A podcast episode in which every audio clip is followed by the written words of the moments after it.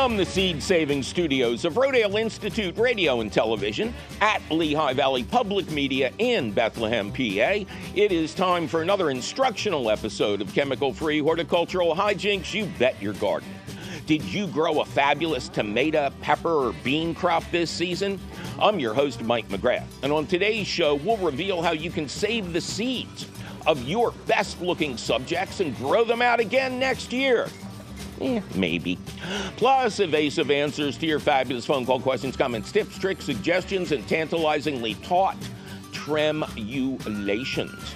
So keep your eyes and or ears right here, cats and kittens, because it's all coming up faster than you eating your tomatoes and saving them too. Right after this. Support for You Bet Your Garden is provided by the Lehigh Valley Health Network. In life, we have many kinds of partners school bus partners, business partners, even gardening partners.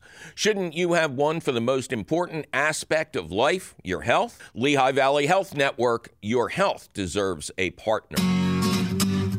Welcome to another thrilling episode of You Bet Your Garden from the studios of Rodale Institute Radio and Television at Lehigh Valley Public Media in Bethlehem, PA. I am your host, Mike McGrath. And for those of you watching on TV, you're actually going to see me show you how to save some seeds. For those of you listening on the radio or a podcast, don't forget, you can always go watch the show for what we're doing when we say we're doing something here. Okay? Well, that was confusing enough. Oh, yes, the question of the week is about saving seeds, so stay tuned for that. After lots of your fabulous phone calls at 833 727 9588. Anna, welcome to You Bet Your Garden. Hi, Mike. Thanks for taking my call. Well, thank you for making it, Anna. How you doing? I'm doing fine. How about you? I am just ducky. Thanks for asking. And where is Anna doing fine? Um, in Providence, Rhode Island. Oh, okay. Very good. We're getting a lot of calls uh, from New England lately. That's a nice change of pace. Yeah, your podcast has good reach. I've been listening for a couple of years from up here. Oh, excellent. Excellent. Yes, we love our podcasters, a million ears a year. It's just amazing. what can we what can we do for Anna in Providence? So I love growing heirloom tomatoes, and I grow some other things as well um, in rose in raised beds and fabric pots. Mm-hmm. And I've been at this for a few years, and I'm just learning about crop rotation and that things should be moving for like multiple years, not just one or two years. Right. So I'm trying to plan things out. And um, I'm like, okay, well, you know, I can't grow other things prone to verticillium wilt, I guess, in the same space. But then I kind of got myself a little over researched and figured I better give you a call to straighten me out. Right. Okay.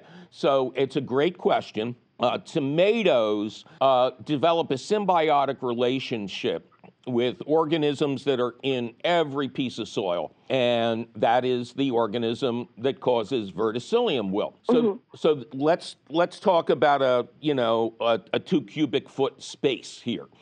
The first year a tomato is grown in that space, it will kind of attract the verticillium wilt organisms to its roots, but nothing okay. nothing bad will happen. Okay. Second year you grow a tomato plant in that exact same spot, more verticillium will develop. Now it's breeding down there around the roots, but mm-hmm. nothing bad will happen. Third year, now the soil is full of verticillium wilt in that like two cubic feet. And so the tomato you plant in that same spot, the third year, the leaves will turn yellow on the bottom and progress up the plant. Mm-hmm. Now, if it's in in if it's an indeterminate tomato, like most heirlooms are, it yep. keeps growing and generally outruns the wilt. But okay. but your time is up there. Now it's time to yeah. plant in a space that's been tomato free for at least two years. Um, okay. That's if you're a gambler. If you're con- if you're conservative, if you're conservative, it should be three years where you're growing okay. other stuff in that plot. And the nice thing, and this is this is the thing that people often don't hear about, is it's not permanent. By the time right. year three comes around, you can replant in that original spot because the verticillium hasn't had anything to feed on. So Correct. it's Okay. died off and the cycle starts again. Okay. So where does that leave us? That that helps definitely. And the I guess I, I was reading one of your posts about certain tomatoes being resistant to verticillium, but even if they're resistant, the verticillium's still growing, right? Well, there are named varieties, Mhm. um, especially hybrid varieties, that Yep. will that will have letters after the variety name. Yep. Um, it'll have in in our case V the letters V and F for verticillium and fusarium, which Yep. is a similar wilt, much more common down south. It may Yeah. it may have other letters there too, uh, Mm-hmm. uh, showing that it's resistant to tobacco mosaic virus and nematodes. Um, but it's the V and F that Mm-hmm. you want to try if, like most of us, you just don't have enough space uh, to do this properly. There Yeah. are also grafted tomatoes. Oh, okay. This was hugely popular like 40 years ago, and then it kind of fell out of favor. But now it's come back, and a lot of catalogs and better independent garden centers will now sell you tomatoes with the variety you want, grafted on a highly resistant rootstock. Um, a rootstock that is essentially worthless for growing tomatoes. But it is very resistant to verticillium wilt. So make sure, and this is something we can't stress enough, when you have a grafted plant, whether it's a fruit tree, a rose, a tomato plant, the graft always has to stay above the soil line. Ah, got it. Okay. So you can't do the trick of burying that tomato really deep. But the, should, the yeah. benefits you get from a gra- and and grafted tomatoes are available to kind of conquer all sorts of different ailments. So you want to make sure if you try this that it was deliberately grafted onto a wilt resistant rootstock. Yeah, and I've been growing starts actually under shop lights like you recommended with really great success. Good. So I might not be as you know ready to do the grafted thing just yet, but um, that is really interesting. And I remember you mentioning like with roses and stuff too that the graft must stay exposed; it can't get buried, right? Right, or the rootstock will take over.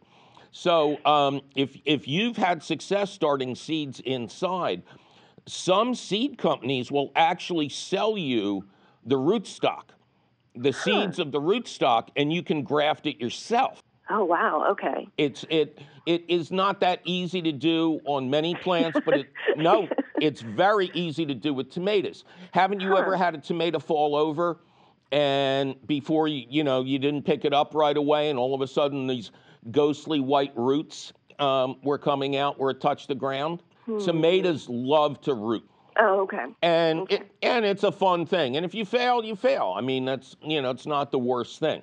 I do that plenty. yeah, you you do the rotation. You know, you move it around. Now, the interesting thing is, you said you're using grow bags, right?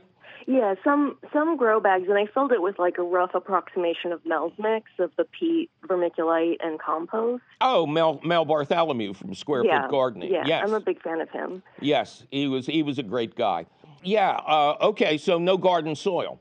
Correct. Yeah, I mean, I live in a city, and there was plenty of lead paint washing off houses for a couple hundred years. So Uh, very good. um, I wanted to just avoid all of that. Excellent, excellent. So, one thing we don't know, and this is something I, I apologize, I've been planning to try to research this. Um, when you are growing in a soil free mix like you have created, um, it's possible that there are no verticillium organisms in there. Oh, okay. And so, if your tomatoes were raised in a soil free mix and then they get planted in a soil free mix, uh, there is the possibility that the verticillium won't be there to get started. Okay, that's interesting. So, you know, certainly if you're going to roll the dice, um, roll them with the soil free mix containers and see what happens. Okay, that's that's good because yeah, I have a few of those now that are stably in the sunny spot, which is where the tomatoes have been happiest in, in raised beds as well. Uh huh. Um, but it'll be yeah, it could be a, a you know couple seasons of experimentation. And for the ones that you know, if I if I don't roll the dice and I'm just like, you know what, I'm gonna try to get stuff out of here for three years. You know, is it? It's better to be putting in things like beans and peas and carrots and stuff that aren't susceptible to verticillium. Is that right? You will read in gardening books, and just uh-huh. about every bit of advice that you get from an extension service about other plants that are susceptible to verticillium wilt. I've yeah. never I've never seen it. I've never really? seen I've never oh, seen it happen. I don't think twice about what I rotate my tomatoes with. Huh. Okay. So, you know, if I don't mind dealing with a whole mess of strawberries in a few years to try to move them, I'm I could just throw strawberries in there. You could try. Now they're said to be susceptible, as you probably know. Yeah, um, that's what I've read. But again, I've never seen it happen. Interesting. Okay. All right. Yeah. Um, okay. Well, I could ask you questions all day, but I don't want to be greedy about your time, so um, I can let you go now. Great. Thank you. Call us back. Uh, you know, next time you have a new question. Okay. Sounds good. Take good care. I appreciate it. You too. Bye bye. Thanks. Bye. Deborah, welcome to You Bet Your Garden. Hi, Mike. Hello, Deb. How are you? I'm really good, thank you. How oh, are that, you? That's fat. I'm ducky. I'm just ducky with my little duck here working with me. Um, yeah, that's great. Uh, where are you? I uh, just moved to Salmon, Idaho. Salmon. Where is Salmon in Idaho? Where is Salmon? It is kind of central east uh, Idaho. Okay. Best I can figure out. oh, all right. Well, you've picked one of the few places in the country I've never visited, so I may need a little help from you. But uh, okay. what can we do you for? Well, uh, apparently it's kind of high desert here. Okay. And when I moved into the house, I bought it because it has a beautiful orchard in the back. Oh, excellent. So there are, yeah, there's like 11 different fruit trees back there. Mm-hmm. Uh, pears, apples. I think it's a apricot plum combo. Um, right, plum I think that, yeah. And mm-hmm. I think there's peaches too. Okay. How long have you lived here? Um, two weeks. oh, oh my goodness! What a great adventure. Um, yeah. Are, is there fruit on the trees? Yeah, there's a ton of fruit on the trees, and so far I'm eating the apricot. I think it's a plum cot. Plum cot, yeah. But yeah, oh my gosh, like candy. Oh, that's fabulous. Uh, that's why you yeah. bought the house, right? Exactly, and then also there's a terrace garden coming off the deck, and there is like a huge row of strawberries and a huge row of blueberries. Oh, fabulous! Yeah. So the but they're both done for the season, right? Uh, I actually still have some more, a couple little strawberries here and there, and then the blueberries are just finishing up. Yeah. But th- my problem is um, I can't figure out how to water everything. When I moved in, they have a drip system, um, and he told me the front yard is grass, and that gets 30 minutes every day. Mm-mm. The strawberry blueberries get, I think, 45 minutes, and then the trees are supposed to get an hour every day. Oh, that's ridiculous! Like, yeah. Right. Now, you say you're in the high desert. Uh, do you have any idea how much, or I should say, how little rainfall you get in the average year? Um, not quite sure yet. It, it did rain quite a bit this spring. Okay, good. Um, yeah. Now, uh, um, have you have you seen the controls for this drip system, or is it all manual? Uh, no, it's all controlled. Although it's a little haywire right now because it keeps going off. Uh-huh. So every time I turn around and I need to get it like tweaked because there's a sprinkler that's you know going eight feet up in the air right. and it's supposed to be a drip and so it needs tweaking. But I'm just thinking, what should I be setting it at? What okay, well, everything one other question first. Do you know if okay. this system can register rainfall? Uh, it does have a bypass for rain. And so it can tell when it's rain? I think so. Okay. Um, and when you say it needs tweaking, does that mean you're going to have a service person come out and look at it? So ideally, everything you mentioned should get one inch of water a week applied oh. all at once. So you, ne- especially the lawn, you never want to water a lawn for short periods of time every day, or it'll never develop deep roots. So okay. I would suggest um, three or four hours either once or twice a week, depending. I mean, uh, where you are, uh, is it uh, 90, 100 degree days at the worst time of uh, summer? Yeah, yeah. And very low humidity. Yeah, okay. So I would say you could do three hours all at once, twice a week, and your plants will Oh, okay. do will do really well. Oh, okay. Oh, perfect. And also That the area. much easier. Oh, yeah, the area you're in, I believe it tends to be alkaline. So make sure you keep the soil that the blueberries are in uh, nice and acidic with peat moss or even sulfur. Oh, okay. He left a big bag of peat moss for me. So There you go. When do I? Yeah, when do I put that Anytime. down? Anytime. Do you have any? Do you have any Okay. compost around? No, Okay. I, I'm. I have an area where I can start it though. Okay. Do you have deciduous trees? Uh, there are some around. Mm-hmm. I don't know exactly what kind. I think maybe elm. No, that doesn't matter. As long as they drop their leaves in the fall, make sure you Okay. make sure you collect and shred them. Because the thing about peat moss is, is I think it's windy where you are too. Uh, Yes, it yeah, is. it's when you put it down, you want to cover it with soil or compost, just so it doesn't blow away. Oh, okay. But it sounds it sounds like you made a great buy. Oh, I think so. Plus, it, it, I sold my other house, got this house, and now I can retire and work on the garden. Oh, it sounds fabulous. Congratulations. Yeah. Well, thank you.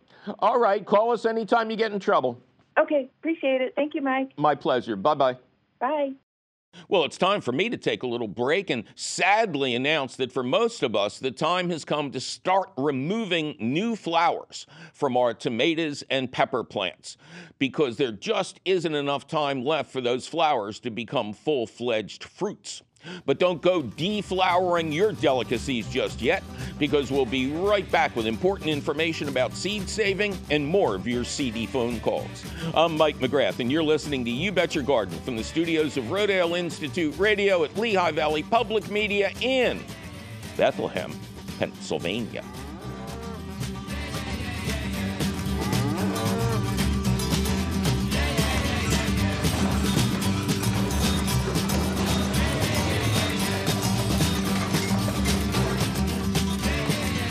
Support for You Bet Your Garden is provided by the Espoma Company, offering a complete selection of natural organic plant foods and potting soils. More information about Espoma and the Espoma Natural Gardening Community can be found at espoma.com.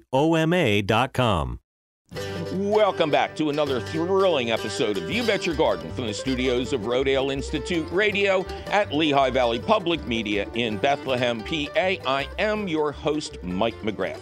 Coming up later in the show, we're going to tell you how to save seeds of some of your favorite garden produce and grow them out again next year. Not only is it cost saving, but your seeds will acclimate themselves to your temperature, your climate, your own temper, and all of that stuff. So after five or 10 years of saving and reusing seed, you might have a variety that's dedicated to your own garden. Isn't that exciting?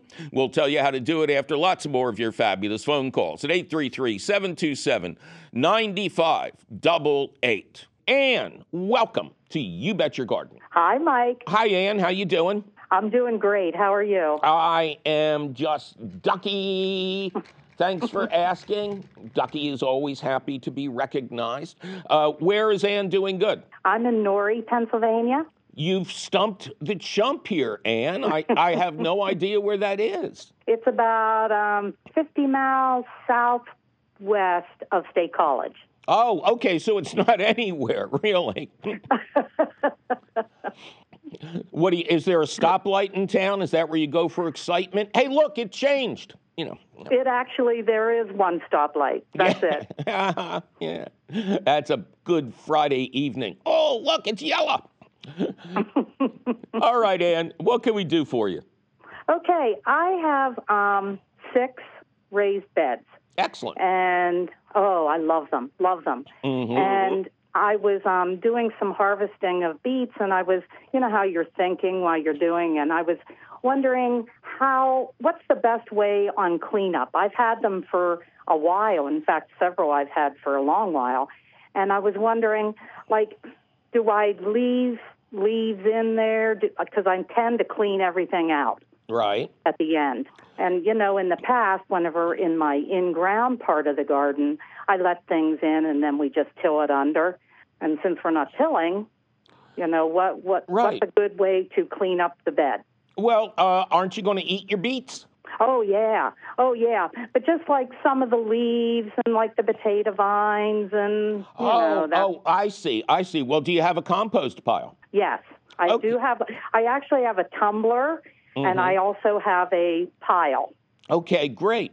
Well, things like tomato uh, to, tomato vines, potato plants, um, everything like that, that can go into the compost. That could either go into the tiller or it could go into a big open pile. The leaves of those kind of plants, especially leaves of string beans, green beans, mm-hmm. are actually very nitrogen rich. The legumes are much more valuable in a compost pile than just a regular detritus of fruits and vegetables. Yes, but it is a good idea to get everything out of there um, especially if you you said you're growing potatoes, right? I have potatoes. Yep. So at that very end of the season, make sure you really dig around in that area. Uh, volunteer potatoes are fun. But every once in a while, if we get uh, late blight spores blowing into the region, they can be carried over by unharvested potatoes. So it's a really good idea to try to get all those little guys because, you know. Oh, Okay, that's a really good idea because you know sometimes I have renegades, you know, that come up the next year and absolutely, sort of absolutely mm-hmm. volunteer potatoes. Um, mm-hmm. I used to love them until I found out that they can uh, harbor the late blight that caused the potato famine in Ireland years and years ago.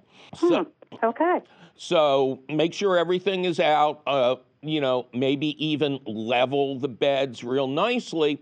And then what I like to do is cover the beds with a layer of shredded fall leaves. Okay. And that prevents heaving and thawing of the soil. Um, the leaves will start to slowly break down and release nutrients. It prevents, there are a number of weeds that germinate in the winter time. And it prevents them from getting a head start. Um, the only thing you need to remember is in the spring, remove that mulch, push it to the side two weeks before you want to plant anything because oh, okay. the, the mulch will keep the soil at a constant temperature. And by removing the mulch, you allow the sun to warm up the soil and heat it up much more quickly for your new crops. Okay. Um, we always plant garlic in September, beginning of October. So we always do the chopped up leaves over them. Right, so right. We'll just do it for all the beds. Oh, they love that. And um, one thing about garlic, one thing we've learned over the years is, especially in some uh, in a, in a place like yours, where it's a somewhat cold climate, you know, you have more of a winter than I do. Always, mm-hmm. Always better to get it in early in September than to wait till October that gives the garlic more time to develop a good root system before the ground can freeze. Okay, can I ask you another question about the garlic? I can't remember if you said this or I read it somewhere that like a week or so before you plant, put it in the fridge.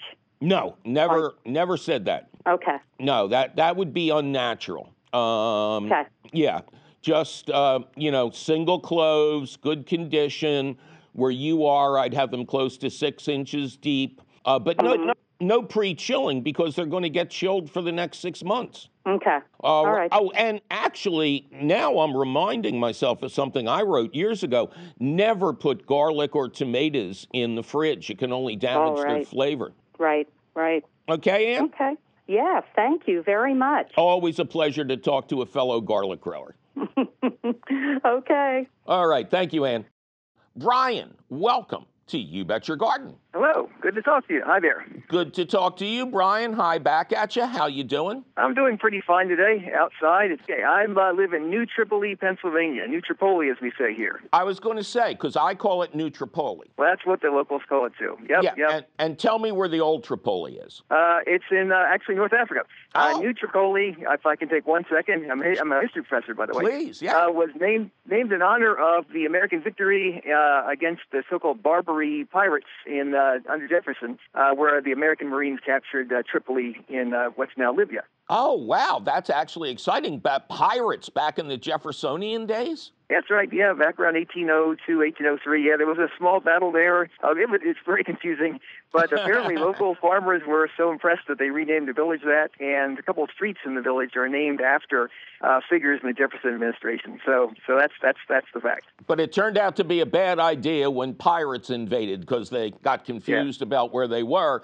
and being and being pirates would never stop to ask for directions. You know. That's right.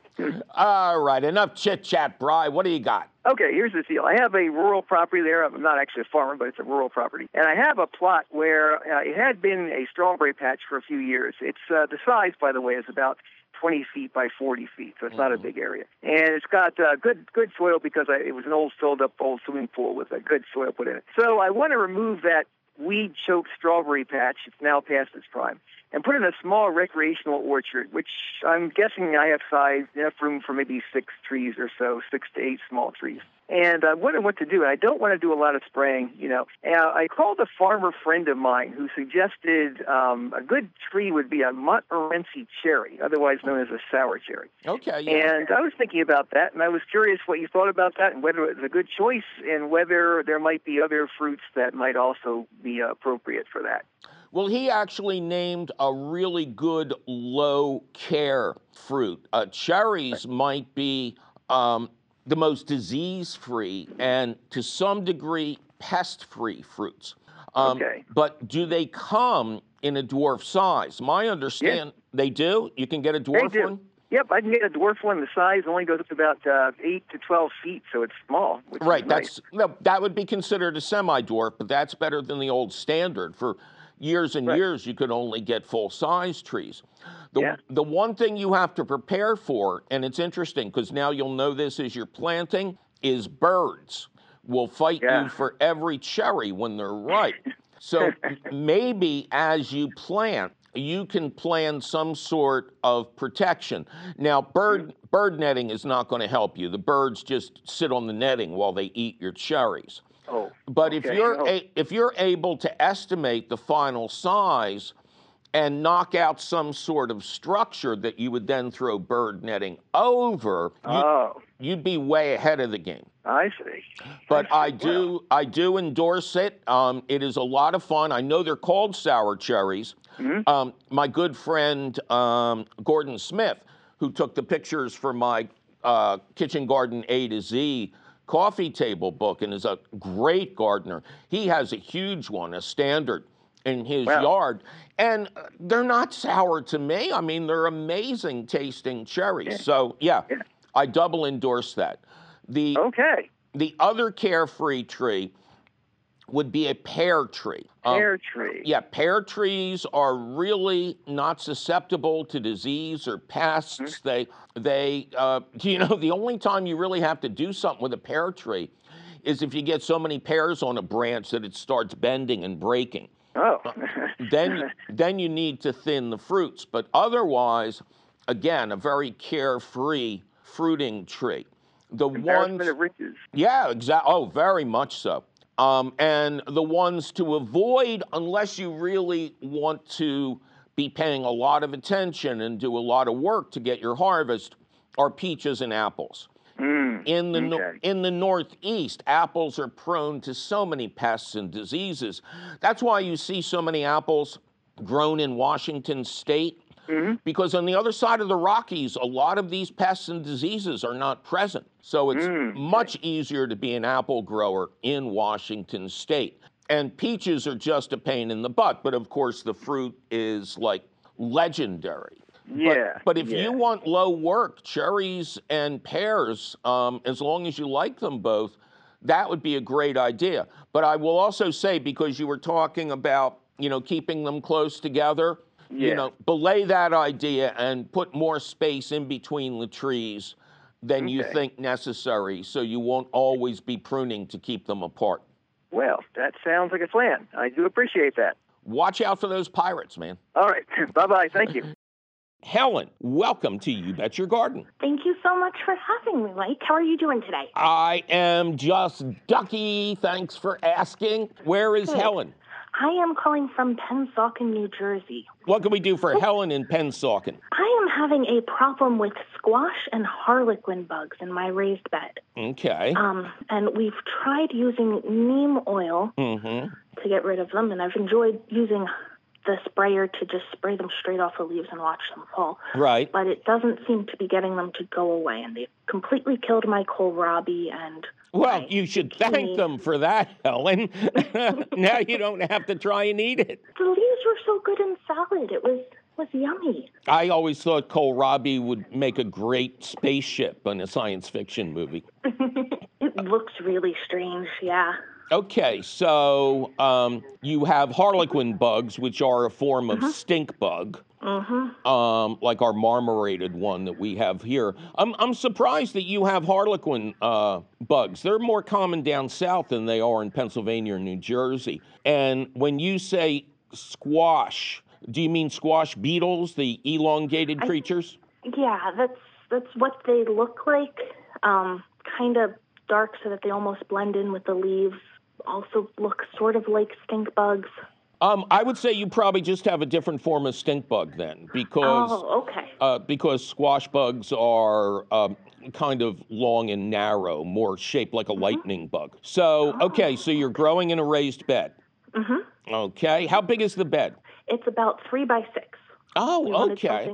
Okay, real nice and easy not to step in at 3 feet wide, right? Yep. Okay. Yep. What did you fill it with?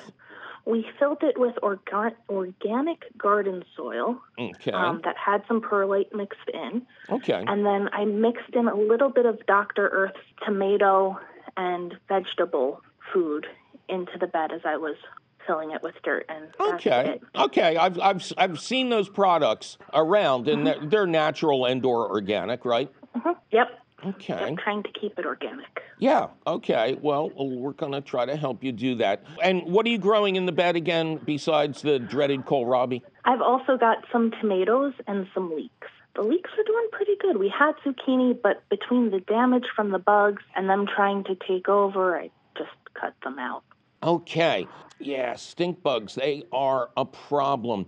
There is a trap mm-hmm. that you can mm-hmm. buy, a stink bug oh. trap. And okay. it attracts them. Um, did you have the stink bugs in your home over the winter? No, not that we noticed, but we also have a cat who likes to hunt things. Oh yeah, yeah. Our, our we have two kittens, and one of them is a straight bug eater. I think you're on the right track with uh, with the neem oil. Um, now, did you said that you've tried getting rid of them with sharp streams of water, right? Yes, we've tried hitting them with sharp streams of water.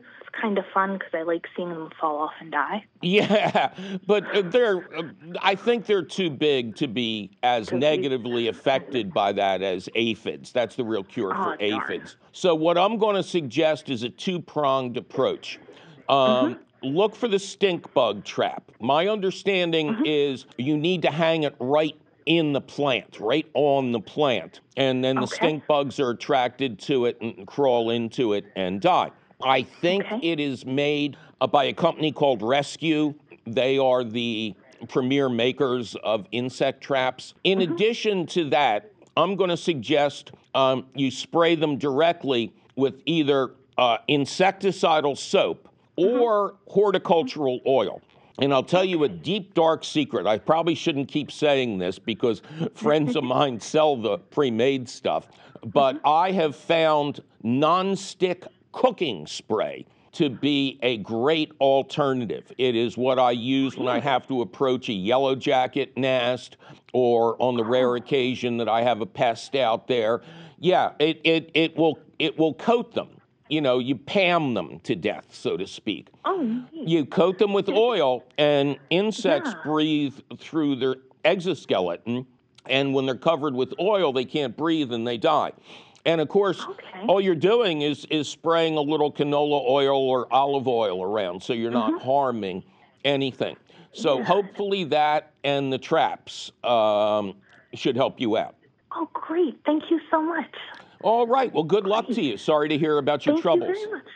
Hey, but now I know how to fix them. So thank you so much for your help. Oh, my pleasure. You take care. Well, it's time for me to take a little break and deliver a final reminder for those of you who wish to repair or renew a cool season lawn that now is the time to aerate, reseed, overseed, and do just about everything else to improve, improve, improve your bluegrass, fescue, or rye. Oh my! But don't go looking for that old seed spreader just yet because we'll be right back with important information about seed saving and more of your fabulous phone calls. I'm Mike McGrath, and you're listening to You Bet Your Garden from the studios of Rodale Institute Radio at Lehigh Valley Public Media in beautiful Bethlehem, PA. Support for You Bet Your Garden is provided by the Espoma Company, offering a complete selection of natural organic plant foods and potting soils. More information about Espoma and the Espoma Natural Gardening Community can be found at espoma.com. Welcome back to You Bet Your Garden from the studios of Rodale Institute Radio at Lehigh Valley Public Media in Bethlehem, PA. I am your host, Mike McGrath, and we're in the stretch now, cats and kittens. In just a little bit, we'll tell you how to save the seeds of some of your favorite plants, all of the plants in the bean family, any kind of pepper, any kind of tomato, and we'll warn you why you should not try to save seeds from your pumpkins or other squash. Hmm, what could he mean by that? You'll find out after more of your fabulous phone calls at 833 727 9588. Marion, welcome to You Bet Your Garden. Well, thank you, and thank you for taking my call. Thank you so much for making it, Marion. How you doing? I am doing fine in uh, Mercerville, New Jersey, which is center state uh, near the Delaware River. What what could we do for Marion? Okay, I have peppers um, pepper plants, and these are the um, sweet little Italian peppers. Oh, and, I love those. The, the yes. sometimes called the Italian frying pepper. Yes, that's exactly what it is. Now, before And- before you move on and, and tell us what's going on, I want to mention to people that, and it was confirmed again this year. I grow a great variety of peppers. And my sweet Italian peppers were the first to color up and ripen, and they are way ahead of any kind of bell pepper or any other sweet pepper that I planted, even the little mini bells. Mhm. Mhm. Okay, so proceed.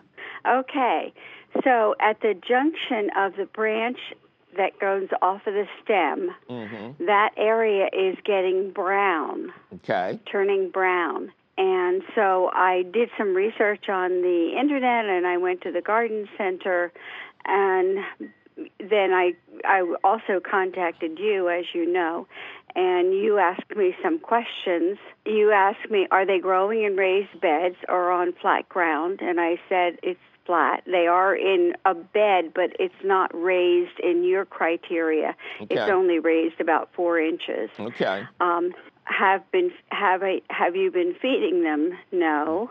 Um, are they mulched? No. Are they growing in or near a treated lawn?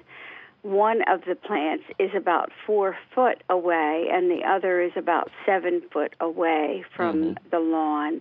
Um, and those two actually are fine.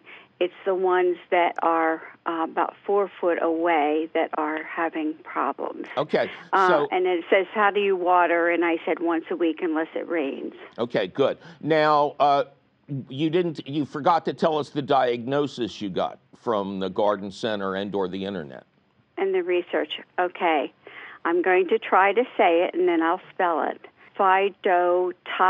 Phytotophoria blight. Oh, okay, okay, yeah.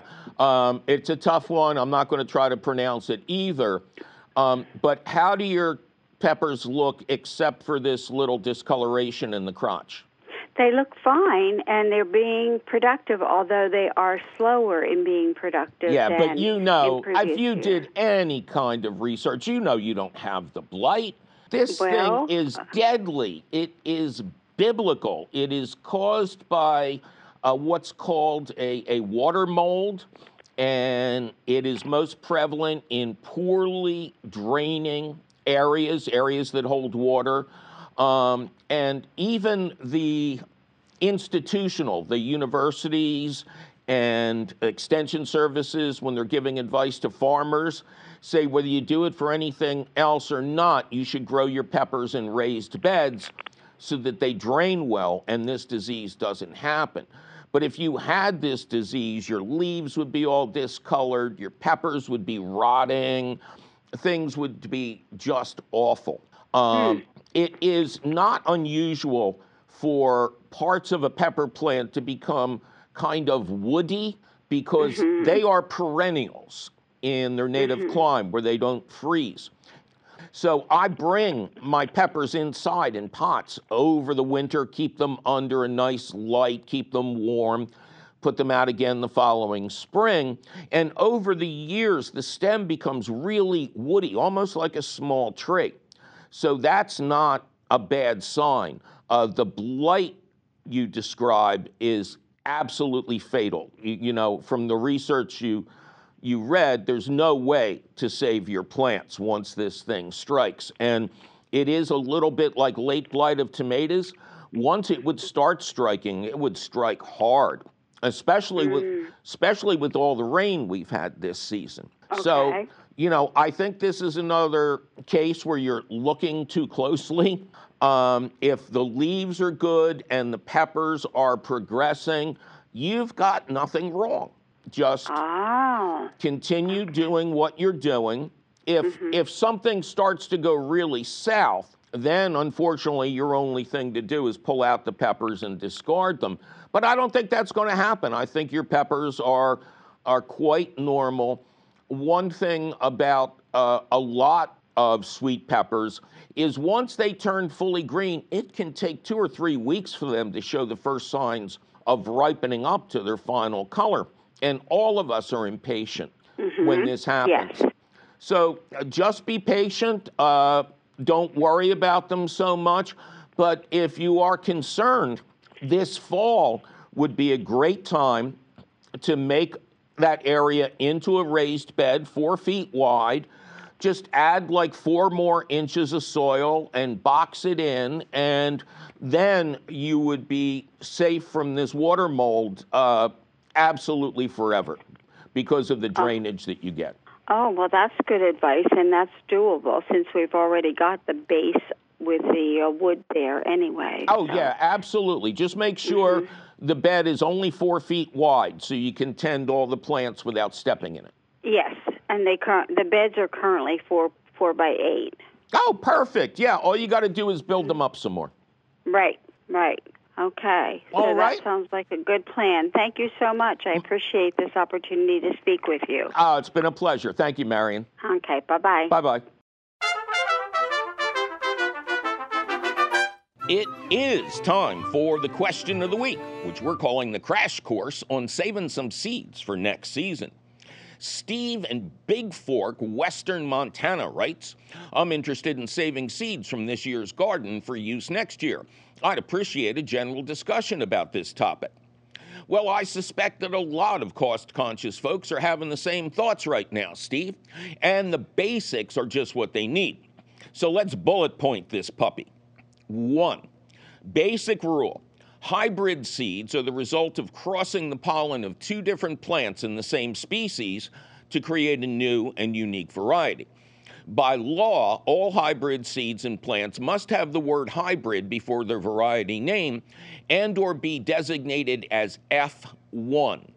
Now, because these plants contain the DNA of two different plants, seed saved from a hybrid plant will not produce plants identical to the one you grew. They might be better, they might be worse, they might be weird. But hybrid seeds will germinate. So if you're a gambling man, go for it.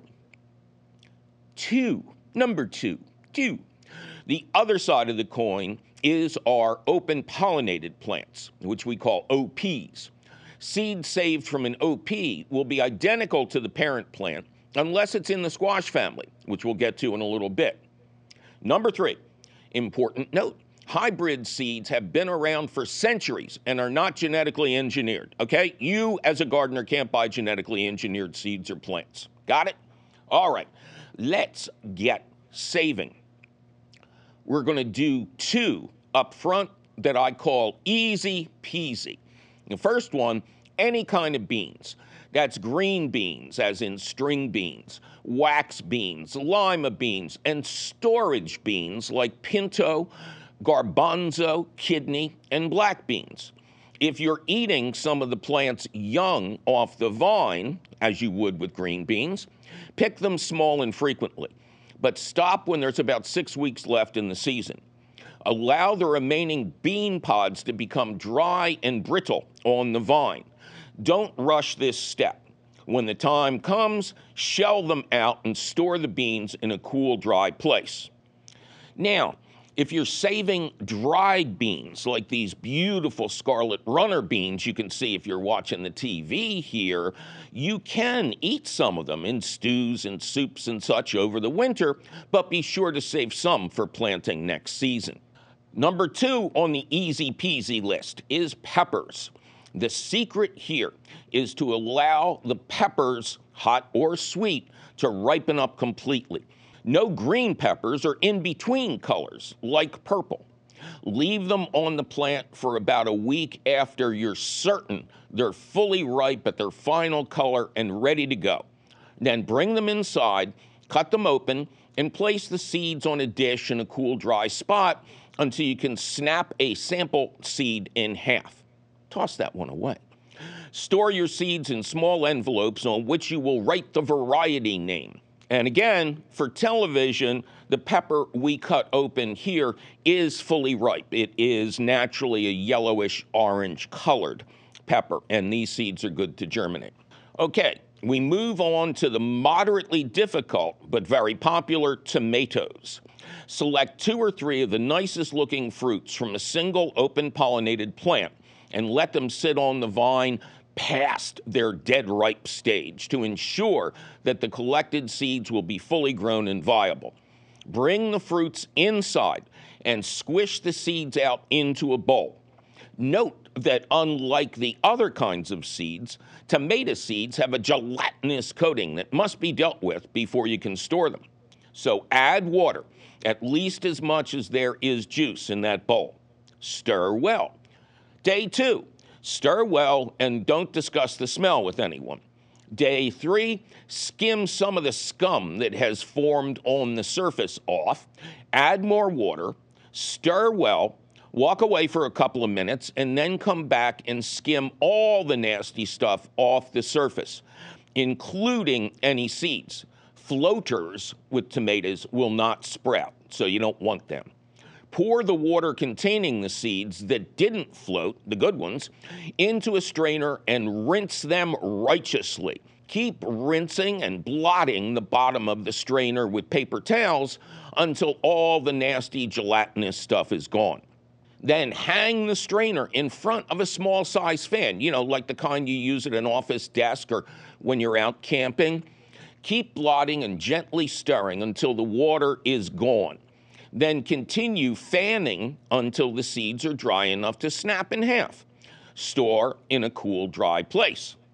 And finally, we move on to the category forget about it squash, melon, pumpkins, and cukes. This is the Pro Bowl. Promiscuous squash bees will go from flower to flower of different plants in this family and the seeds you thought would produce another fabulous Connecticut field pumpkin will instead deliver ghostly giant white dipper gourds the following year. Professional seed savers either have to cage and hand pollinate their individual plants or ensure that no other members of this vast family are growing nearby. And since nobody really knows how far a squash bee can travel, nearby is either a relative or a useless term, or maybe it's relatively useless or more likely a useless relative. Anyway, the exception to this rule, for some curious reason, is watermelons. If you only grow one variety and it is an open pollinated variety, the same seed should produce the same fruit. Just make sure it's dead ripe before you pick it. We move on to storage.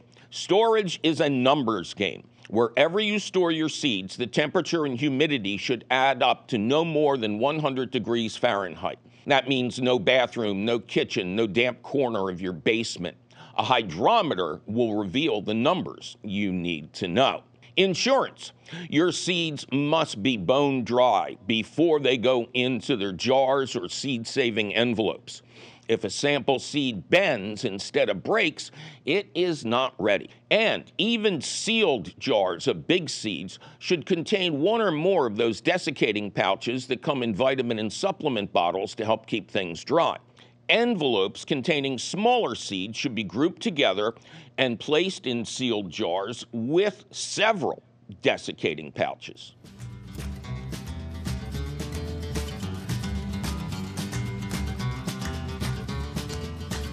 Well, that sure was a lot of fun facts about saving seeds now, wasn't it? Luckily for you, the question of the week appears in print at the Gardens Alive website, where you can read it over at your leisure or your leisure. Just click the link for the question of the week at our website, which is still and will forever be, say it with me, kids, youbetyourgarden.org. Gardens Alive supports the You Bet Your Garden question of the week, and you will always find the latest question of the week at the Gardens Alive website. Yikes, my producer is threatening to unsave my seeds if I don't get out of this studio. We must be out of time. But you can call us anytime at 833 727 9588 or send us your email. You're tired, you're poor, you're wretched refuse teeming towards our garden shore at ybyg at wlvt.org. You'll find all of this contact information, answers to hundreds of your garden questions, audio of this show, video of this show, audio and video of old shows, and our podcast. It's all at our website, youbetyourgarden.org. You Bet Your Garden is a half hour public television show, an hour long public radio show, and podcast, all produced and delivered to you weekly by Rodale Institute Television and Radio in association with Lehigh Valley Public Media in Bethlehem, PA.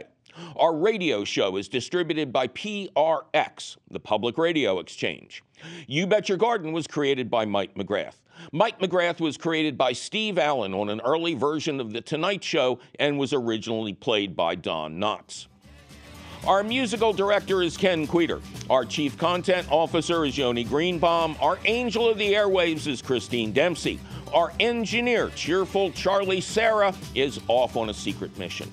Our social media director is Amanda Norfleet. Check out her fine work and ponder lots of beautiful pictures at the You Bet Your Garden Facebook page. Our peerless princess of profound production is Tavia Minnick. Our website wonder is Nicole Harrell. Our audio editor is the lovely Jonas Bowen. Our video editor is judicious Jake Boyer.